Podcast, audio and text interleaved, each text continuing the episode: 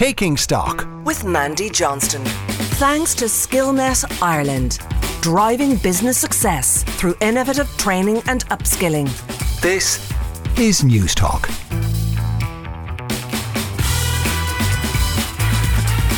Hello and welcome to Taking Stock. I'm Andy Johnston. I'll be keeping you company for the next hour or so. Now, we've got some great guests lined up for you as always, so please stay tuned as we're going to discuss some of the hot topics today. So one of them is about setting up a political party. Is it as simple as it seems? Is it like starting up a new business? And is there even space for a new party in Ireland right now? And later on in the show, newsgroups are in the grip of a long-term battle to retain their audience, so says a report from the Reuters Institute. Now, Liam Collins is a journalist and a former news editor for the Sunday Independent, and Éimear Connolly is an academic who's looked at the media landscape here in Ireland, and she's going to be joining us with Liam to talk about the plight of journalists and journalism who are caught up in this struggle. And finally, Liv Golf has been hitting the headlines of late for the reverse takeover of the PGA Golf Tour. Well, Liv is only one of a number of investments that are made by an entity with billions of dollars. It's called the Saudi Arabian Sovereign Wealth Fund, and we're going to be looking at it in much greater detail a little later on in the show. As always, you can get in contact with us on takingstock at newstalk.com. I'm also open on Twitter at StockNT. Discussions on a new rural party here in Ireland, and indeed some discussions in the UK with suggestions that Boris might even start up a political party of its own. But how difficult is it to actually set up a political party? Is it the same as just running an ordinary business? Well, I'm delighted to be joined now here in studio by Stephen O'Byrne, who's a consultant and lobbyist and former press officer for the Progressive Democrats, and I think Deputy Government Press Secretary, if I'm not wrong. That's right, another era, yeah. And also on the phone by Frank Fitzgerald, who's a PhD student in the Department of Politics and Public Administration at University of Limerick. Frank and Stephen, you're very welcome to Taking Stock today. You're very welcome. Now, Frank, I'm going to start off with you because it's not the first time that a rural party has been suggested here in Ireland or even set up. Do you want to talk to us a little bit about the history of when this happened before? Absolutely, Maddie. Yeah, so they actually have a quite a long history since foundation of the state of agrarian-type parties here. There were agrarian-type parties here in the 20s and 30s, and then Clan na Talmhan in the late 1940s, and then in the mid-1950s served in both inter-party governments. So they were a rural party and agrarian elements as well. And it's kind of a trend in Irish political history that these parties have had somewhat of an electoral base. And they've been a kind of a minor party with a certain amount of influence. So they were in both inter-party governments as part of those coalition formations. But the issue with them or for them tended to be that Fianna Fáil and Fine Gael tended to eat up a lot of their traditional bases. So that tends to be an issue for them. But it isn't an entirely new issue, but it seems to have faded away for the last 40 or 50 years and seems to be re-emerging now with it, again, ironically, with the division of Fianna Fáil and Fine Gael support and with this kind of new cleavage of environmentalism that leads them to kind of have it a more traditional base, really. Yeah. So, Stephen, just to bring you in here, like, you know, those rural parties or agrarian parties historically have been something that's slightly on the margins of the two main parties, and another party which you could say was a bit like that is the Progressive Democrats, you know, filled a void that was there at a particular time. You were involved in that party at the time. Just in terms of going on to business and seeing other businesses running, how different is it to be in a political party to, say, a normal everyday business? What are the other key considerations you have? I think they were, and I presume still are, worlds apart, because the dynamic of a political party for the vast majority of members is one of voluntarism, you know. So it's a totally different model, you know. In a business, you have a management and, you know, people doing the business, the bidding of management. Whereas in a political party, it's much more fluid and.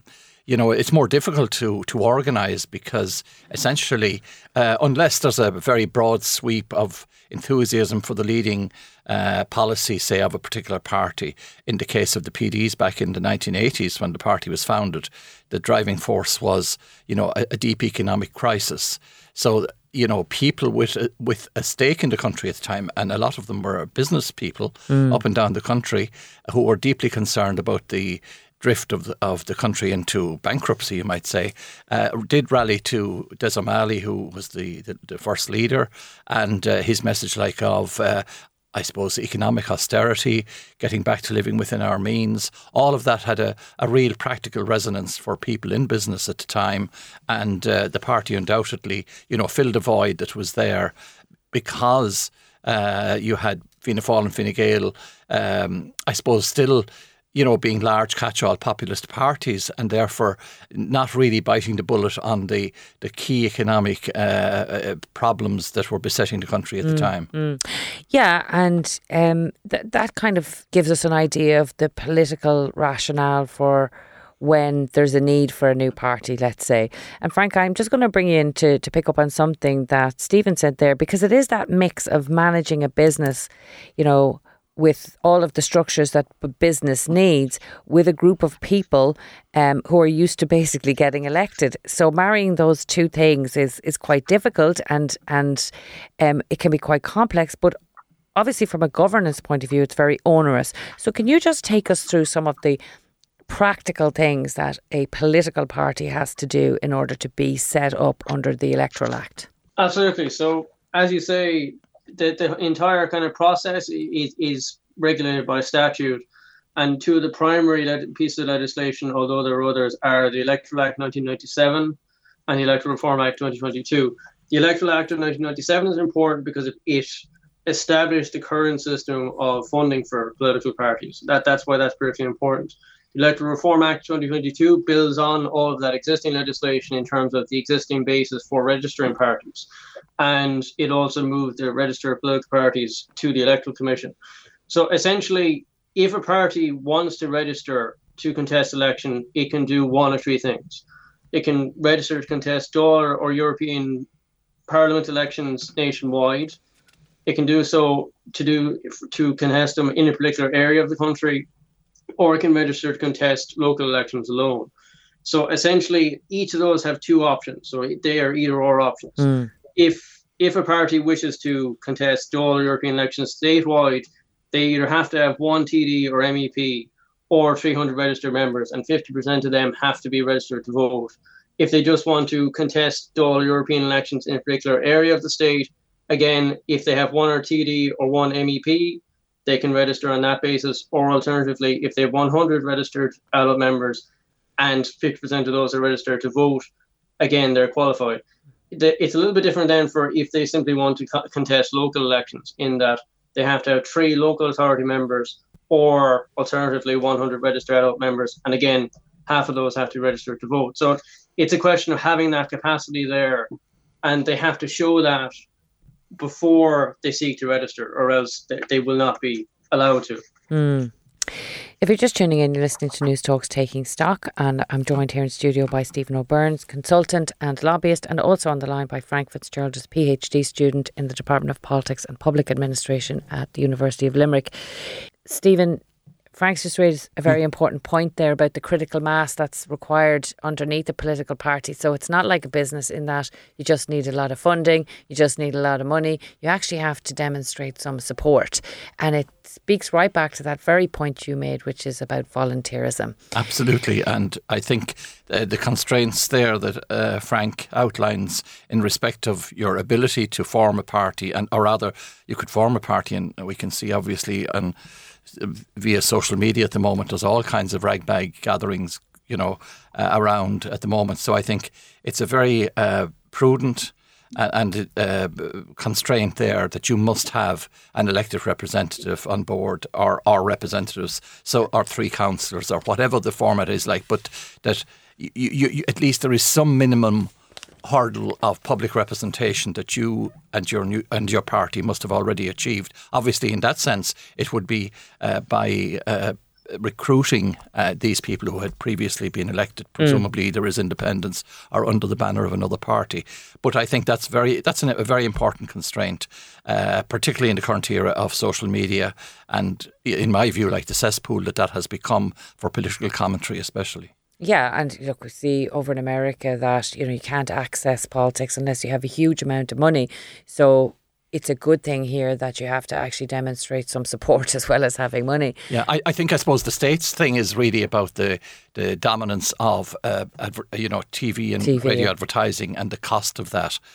But here, I think it is valuable that there has to be some restraint on, some kind of minimum bar that people have to overcome if they want to go before the electorate, representing themselves for whatever cause and by whatever name. Just on the advertising, will you bring it up there? Do you see a development arising where that might change for us here in Ireland, where we actually do start to allow political advertising as politicians want to maybe speak directly to the public?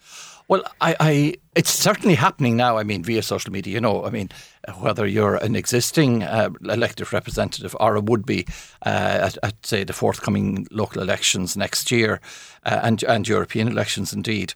Using Instagram and Twitter feeds, it's all happening. Yeah. And I suppose one of the first things you need as a candidate, and therefore which the political parties have to face in terms of cost, is a very professional social media operation, with people who can make videos, who can, help people to do attractive messages, and all that side of things simply didn't exist. Absolutely. When I was when I was busily involved in politics in the 80s and 90s. Nor I, thank God.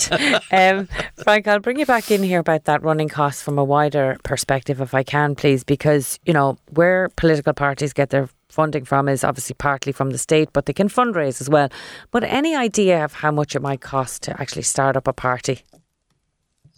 It's a very good question. It's complicated question to answer, in that it is a kind of both a running cost question and a setup cost question. I think the setup costs kind of bleed into the running cost, in that to kind of have a party and to establish a party, those costs of having facilities and being able to print materials and things like that, they are then bled into the actual cost of running the party. There isn't an exact kind of figure that can be given for it. But I would say probably a couple of 100,000 would be a kind of baseline year on year, if the Standards and Public Office Commission reports or anything to go by of parties' annual accounts.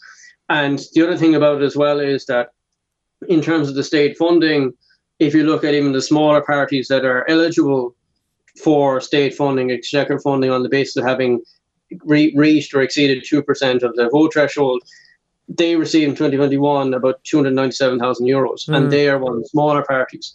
And even beyond that, all parties, including Fianna Fáil, including Fine Gael, struggle to make up those costs. So it just shows you that Social Democrats are receiving €297,000 in exchequer funding, and all the parties are still struggling.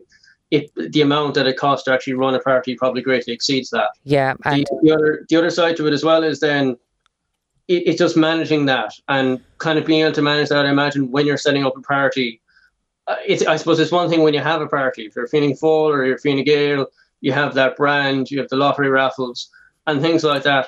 But it must be much more difficult, one would imagine, for a party to be trying to establish itself and seek registration if it doesn't have that brand. Yeah. And chicken and egg situation, really, isn't it? Exactly. As you're just going to say, it's like success breeds success. And Stephen, you'd very often hear parties referred to as a machine.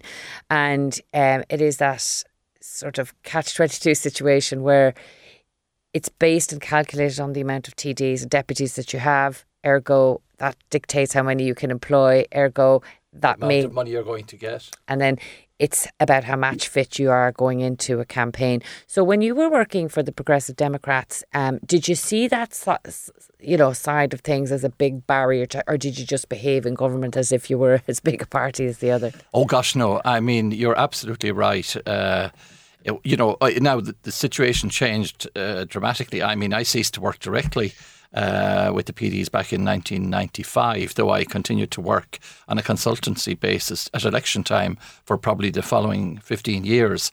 But certainly the problems you face as a small party back then, were absolutely, enormous, because you had nothing like this.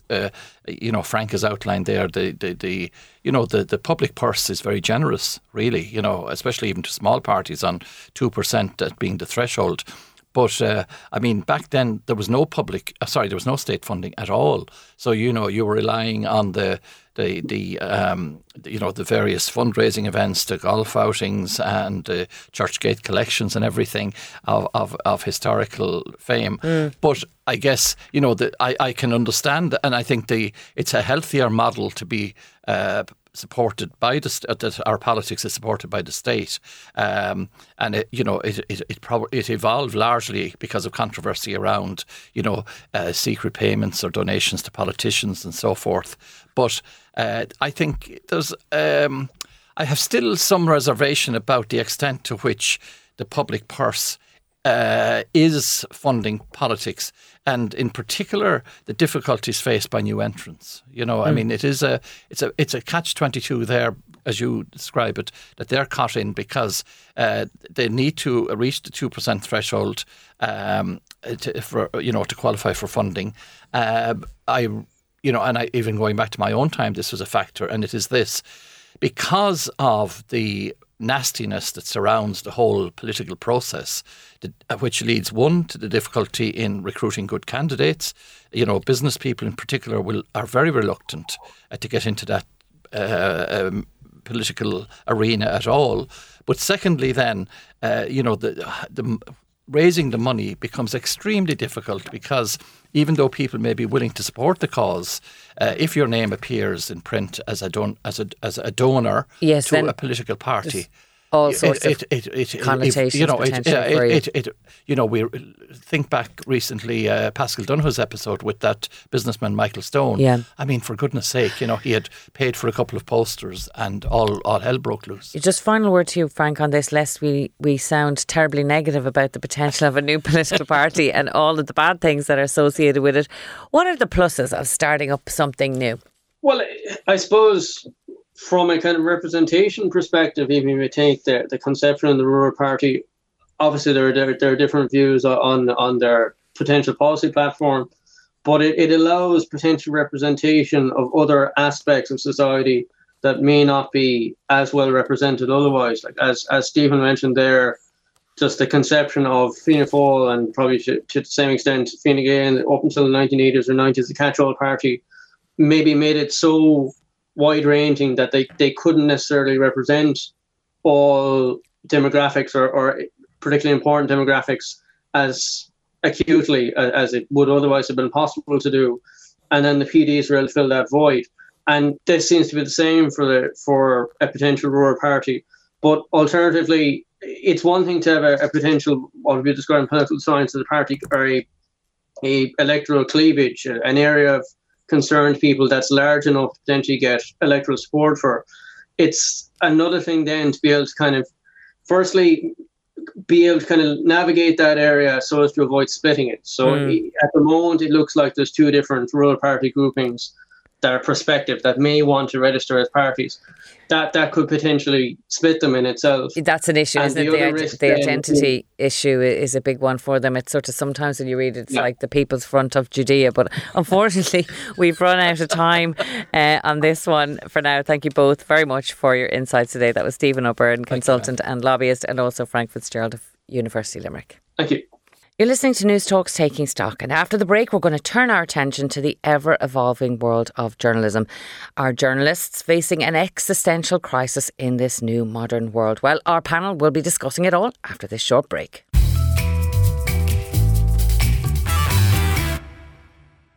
You're welcome back to Newstalk's Taking Stock. Now, whether we like it or not, news and the media play such an integral part in politics and in public life. But how do you consume your news? Are you still an avid daily newspaper reader like me, or do you dip in and out of social media feeds to catch the latest headlines?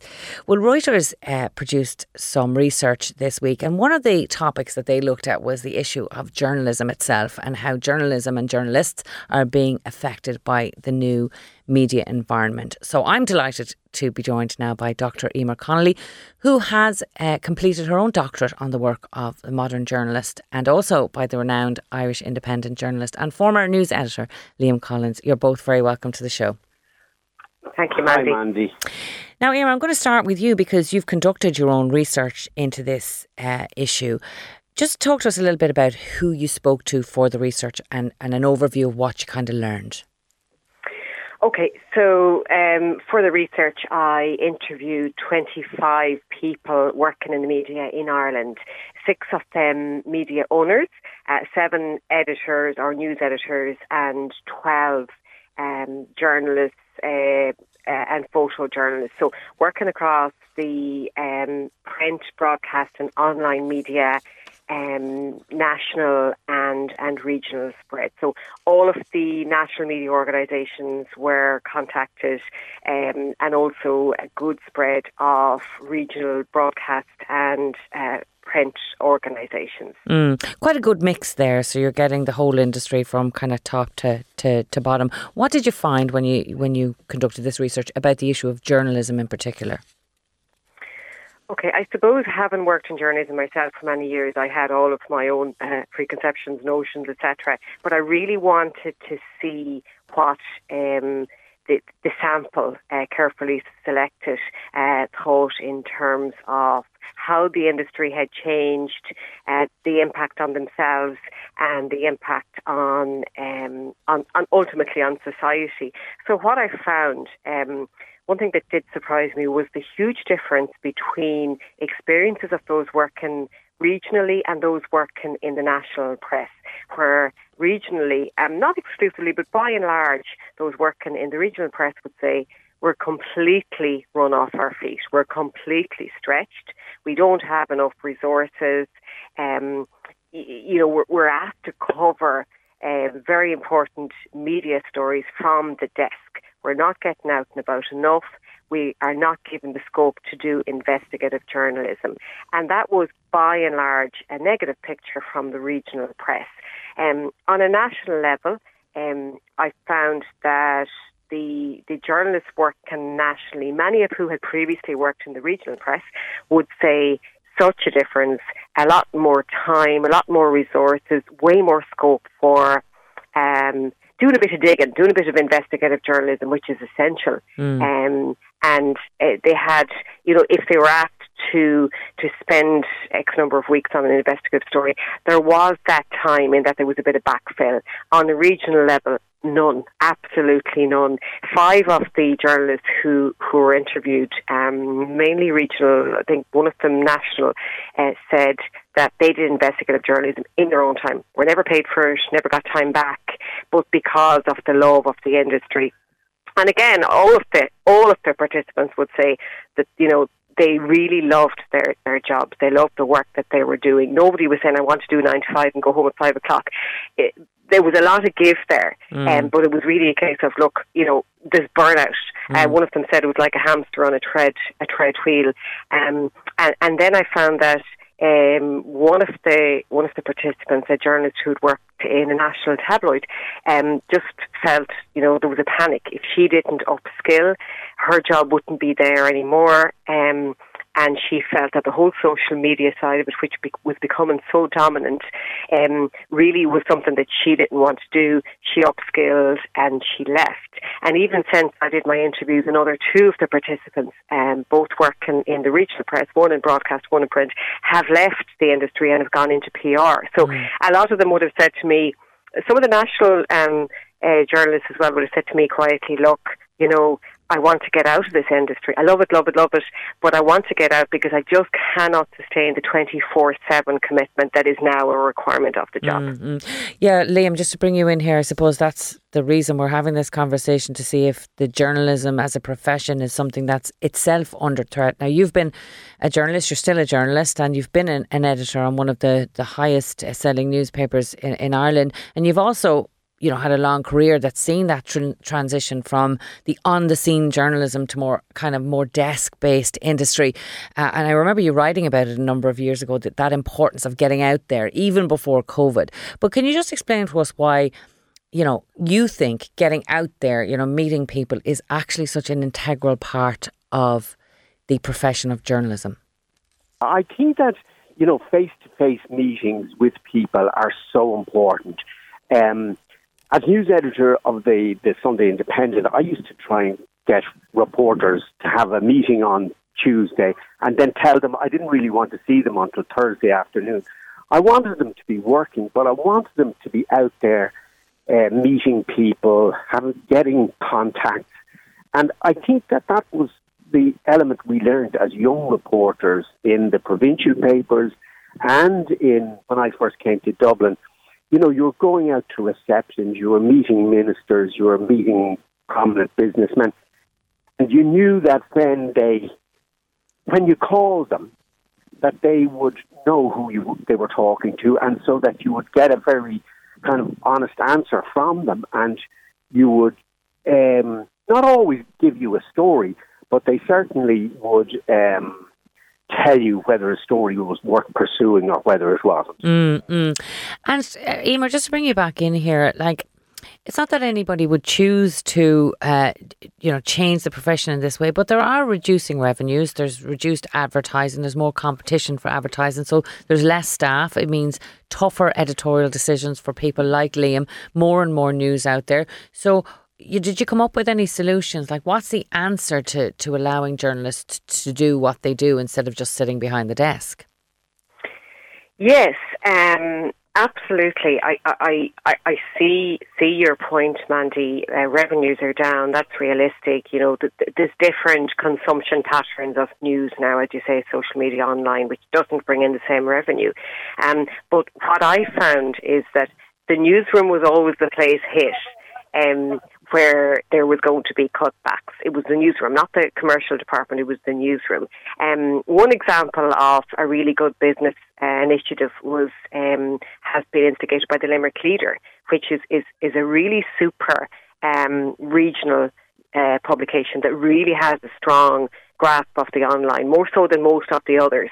The Limerick Leader has really led the regionals in terms of moving forward. They've developed or generated revenue from their digital archives. And I know other newspapers are doing similar from selling their photography, which again is high quality. And I think that other, particularly where I see the problem regionally, you know, regional media organisations, broadcast and print, but they can develop partnerships with, for example, you know, good citizen journalism where there's a lot of money being made. Really good synergy I found that works well is where there's been some kind of consolidation between the Connacht Tribune in Galway and Galway BFM. The Tribune bought Galway BFM in 2006, and a lot of sharing of stories. I know people say, oh, you know, that's kind of compromising. In order to survive, unfortunately, that's what is needed in some media organisations. Because, for example, one really good newspaper, and not biased because I work there, the Clare People, set up in 2005. And as Lee mentioned there, we were given laptops. We were told, off you go, you know, come in on a Monday, come in on a Tuesday, off you go, we don't want to see you. We had a very small newsroom, and there was a lot of really wonderful journalism done. Unfortunately, the paper is closed now. You know, so you look at it and you say, a lot, like we were never curtailed. It was like, I was allowed at one stage to go to Dublin for 2 months and cover a court case, and there was plenty of backfill there. There was no question of, come back, we need you to cover a council meeting, and that was so unusual for a regional publication. But unfortunately, that's now closed 4 years ago. So you know, you kind of look at it and say, you know, we can be ambitious, but not too much so. But definitely, you know, I really think it's up to commercial wings of media organisations to say, look, what can we do here? So that if somebody leaves a newsroom, that they're going to be replaced. Because I do see in more recent months in particular, where people are leaving regional newsrooms, they are being replaced. But during my research, which spanned between 2010 and 2020, there was that sense participants were repeatedly telling me if somebody leaves or somebody retires, they're not being replaced. I see a little bit of a change, which is a welcome change in that trend in recent months, in the regional press in particular, which is welcome. Yeah, and regional press, Liam, so important. As Éimear said earlier, like so many of our really brilliant journalists have kind of grown up through the provincial press process. Absolutely. That's where you learn your craft or trade. And it's very sad that some regional papers don't even cover courts anymore, which was part of their brief, both as a newspaper and to sell newspapers. But I would like to stress that, you know, there is still great journalism going on in the newspaper business. And I think that it's very tough with the 24-hour news cycle. So the browser has become the phone. But when you want to get the real details of a story, I think you have to go to the reputable news organizations like The Independent and like The Times. And, you know, I think, and other papers who are working in the business in Ireland. And, you know, we had the old saying, who, where, when, why, and what. And if you can answer those five kind of W's, you have the story and you're telling people the full facts. Whereas with a lot of the, you know, online journalism, for all its speed, it's like the old editions of the evening newspapers years ago. You were getting the headline, but the real story, the meat of the story, wasn't coming through. Yeah. And I think that is what newspapers, all newspapers, have to develop, and so that they have a reputable. Yeah, and that really speaks to the core of your research, really, Éimear. Sorry to cut across you there, Liam. I just wanted to leave a final word to Éimear on this, because it's that notion of trust, isn't it, that is really important. But looking at the Reuters research that I mentioned at the outset there, Ireland fares very well when it comes to how trusted our media are here in Ireland, right across the board. So there is that quality still coming through, despite the challenges. There is, absolutely, and I'm totally on Liam's page in terms of, you know, in an era where fake news is becoming more prevalent, you want the reliable content out there. You want to know that what you're reading or listening to is factually correct. Unfortunately, though, as we saw in the Reuters report, the younger population are not convinced, because, you know, they're clicking. I taught journalism for the first time in UL in 2010, and I remember asking students, okay, who reads the local paper? Nobody. Who reads the national paper? You might have one or two reading it online. By the time I finished teaching journalism in University of Galway 5 years ago, there was absolutely nobody touching any of the mainstream or the legacy media organisations, as we describe them. So that is a concern, in that, you know, Liam likes to read verified content. You do, Mandy. I do as well. But the younger population, they're looking more up to the influencers. And that's where I see, you know, the influencers, citizen journalism, there is a role there. We can't run away from it anymore, that they can link up with the traditional media organisations. You know, we know circulation is falling and will continue to fall, but in terms of going forward, in terms of the online, in terms of the strong audio, visual, video, all of that, I think certainly there is absolutely a future, but in a very different guise. And it really is a case of we need to adapt to change and look at, as you say, a range of solutions. Right. Last word to you on this, Liam, very briefly. When you were setting out in the 80s, journalism was a sexy profession. Is it still something that people see as a sexy profession to go into nowadays? Oh, I do. I still think that when influential people pick up a newspaper or see a story in a newspaper, it has far more impact than the online or the social media, all that kind of traffic that goes through so fast. So I think there is still a role, and I think newspapers are good, in my opinion, very good in some cases, and they probably have to be better.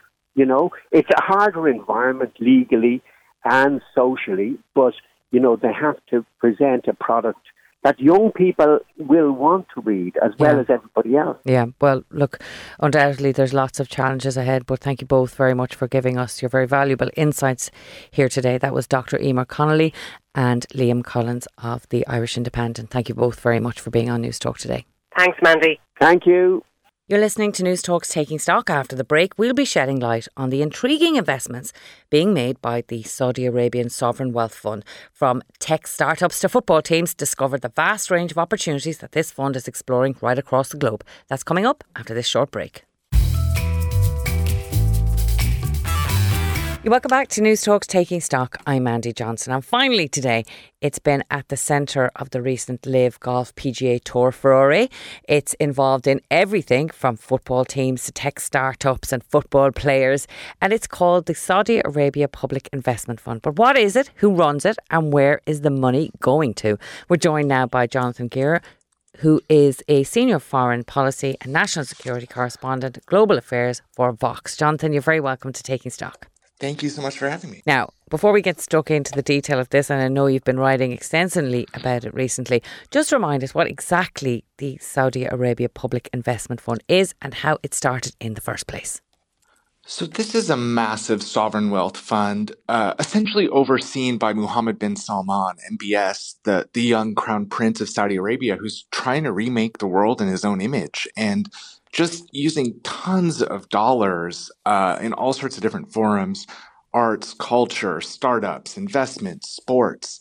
And the fund keeps growing. So, you know, it's about $500 billion US dollars right now. And it's expected to, you know, possibly double in the next couple of decades. And at this particular moment of a global financial credit crunch, many industries, I focused on Silicon Valley recently, but also sport, also film, media are coming to depend on Saudi investments as a kind of, you know, we've heard the term sport washing, but it's really a global way that the Saudi Arabia reputation is being rehabilitated just 5 years after the heinous murder of the Saudi journalist Jamal Khashoggi and many other foreign policy misadventures that MBS has overseen, a war in Yemen, a crackdown on his own people in Saudi Arabia. And throughout, he's used major investments to create an image of himself as a reformer. Yeah, it's an incredible tool that they're using to sort of position Saudi Arabia on the geopolitical chessboard, if you like. Where do they kind of sit in those global kind of, you know, movements that are going on now between America, China, Russia? Are they a main player? Are they sub-main player? Well, I think Saudi Arabia, to be fair, has been really savvy in how it's navigating what people are calling the great power competition moment, where you have Russia and China, these huge, massive countries with massive military power competing with the United States and Western Europe and NATO and so forth.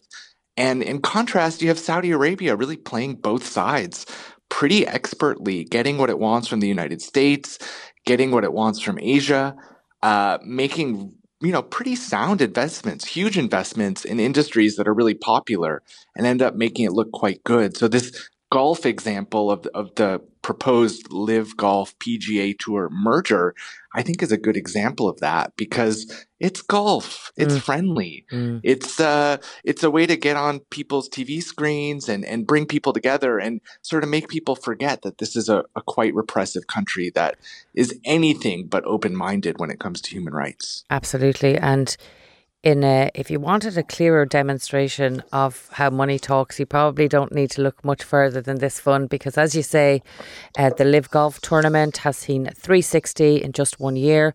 But also President Biden, he's had quite a significant U-turn when it comes to this fund, and even Mohammed bin Salman himself, hasn't he?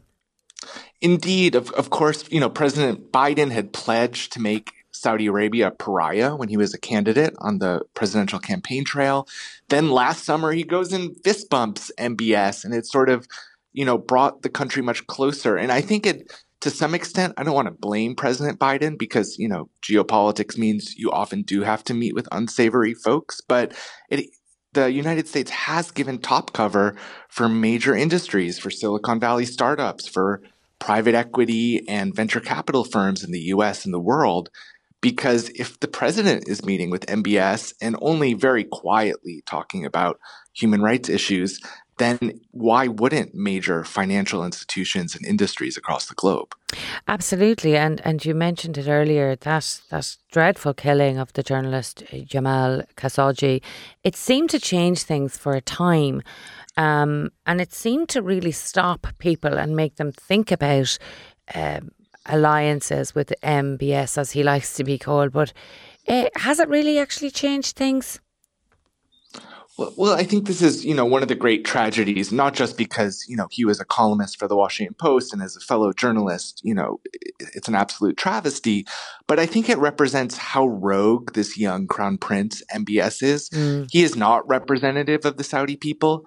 He, according to experts and Saudis I've spoken to, is not trustworthy, may not hold up his end of the deal when it comes to agreements with companies, investments, or with governments like the United States or Western Europe. Mm. So he's a really risky interlocutor.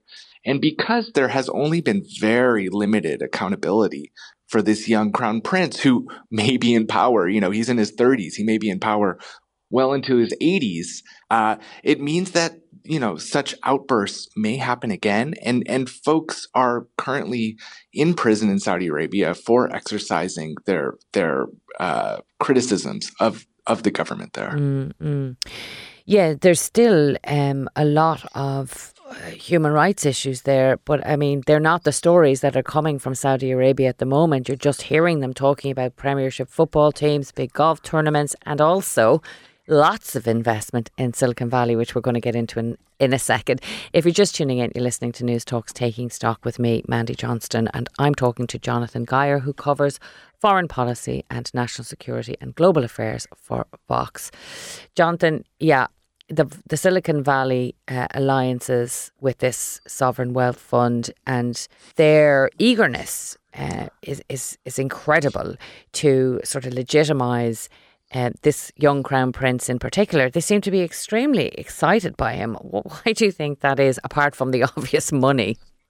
The money is a big deal. Yeah. There was a kind of massive investment conference in March in Miami, and you had someone like Adam Neumann, who founded WeWork and is kind of one of these buzzy startup founders, describing MBS himself as a founder, and all of these major venture capitalists were chiming in, saying how great he is, that they've been visiting the country. And it is true, there are major social changes happening in Saudi Arabia. The country has movie theaters and concerts and a whole startup and investment culture that it really didn't have any time previously. But let's be clear, it has not come with any political rights. And there's so many limitations that endure on women's rights, etc.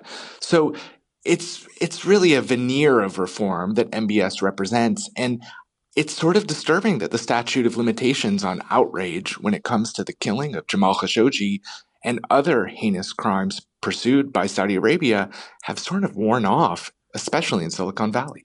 It's interesting you mention Adam Neumann then. We've covered him a lot on this programme, in particular the downfall of WeWork. But when I was reading your piece, it sort of reminded me that MBS may be kind of positioning himself as one of those Silicon Valley type CEOs, where the CEO is the celebrity factor, if you like, and then people start to not really look behind the curtain so much. But you might just talk us through some of the figures that have been involved in those investments in Silicon Valley, the likes of Uber and the other big companies that they've invested in. Right. So the Public Investment Fund has, through SoftBank and other investment vehicles, just put a massive amount of capital into Silicon Valley. So a lot of the startups about 10 years ago that, were just riding high, Uber, of course, but many others that, weren't really profitable, DoorDash, Slack, and of course WeWork were getting money through these conduits. And at the time, the Wall Street Journal said this was just an unprecedented amount of money. So I think that really calmed down for a period after the Khashoggi assassination and when the reputation of MBS was at its low. But over time, he's sort of been welcomed back into these circles. The major investment venture capital group Andreessen Horowitz has been hosting delegations to Saudi Arabia, talking about how great of an environment it is. There are real changes. And I would just add one thing is that the mood in the United States is very fearful of China's rise. And so Saudi Arabia is playing this quite smartly and investing in a lot of new startups that work on military technologies, because they do want to counter that supposed threat of China. And business builds alliances, and then alliances politically develop. So who knows, that might be the ultimate destination for this. Just before I let you go, I wanted to get a sense of some of the infrastructural developments that are happening in Saudi Arabia. I know they have this enclave that seems like utopia. And how do the public in Saudi, what do the Saudi people think of this? Is there awareness of what's going on externally, you know, I mean, in a global sense? Is there much awareness of this investment fund? Well, it's hard to get a beat on Saudi public opinions, because I think some of the changes are really great for Saudi society. But again, this is a monarchy. It's not really representative. And as you mentioned, there's this sort of techno utopia in the desert, Neom, that's a whole new city, you know, a so-called smart city. But if you know modern technology, it's really like a surveillance city, with incredible constructions, just tens or hundreds, I believe, of billions of dollars being spent there. So for someone like Adam Neumann of WeWork and others, there's incredible opportunity, and more broadly for startups and international companies to expand their market in Saudi Arabia. So a lot of big, massive landmark construction, but the real reforms, I think, in Saudi Arabia are pretty much lacking. And what's their sell towards the people who actually live in Saudi Arabia? Well, I think, you know, there is something quite optimistic about having a crown prince in his 30s trying to turn this country around that has been dominated by a kind of council of elderly royals for generations. So there is a real hope. And if you look around the Middle East, it is a lot of dictators who are pretty old and stuffy and not that original. So I don't want to say that MBS is, you know, doesn't have some good ideas, but they must be put into the context of these human rights violations and lack of political rights that I think would disturb just about anyone in Europe, in the United States, and elsewhere. Well, he's certainly done a very good job at sort of repositioning himself and an entire country. But just before, finally, again, before I let you go, if I can, there's always, when you see these type of investments, politically, some liaisons with the media and art and entertainment, because look, that's the first port of call really when you're trying to engage with the public. So are they involved in this space a lot?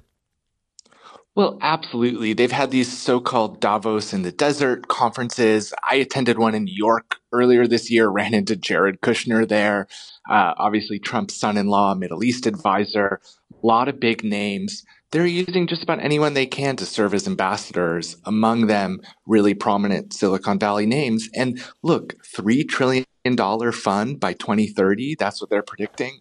This is not going to be the last we hear of the public investment fund. I think golf is just the most recent foray. Yeah, and I just got to mention the World Cup now that you've brought golf back into it again. The suggestions that that's what they're really aiming for when it comes to their investment in Premiership sport and football, and bringing Ronaldo there and those big names.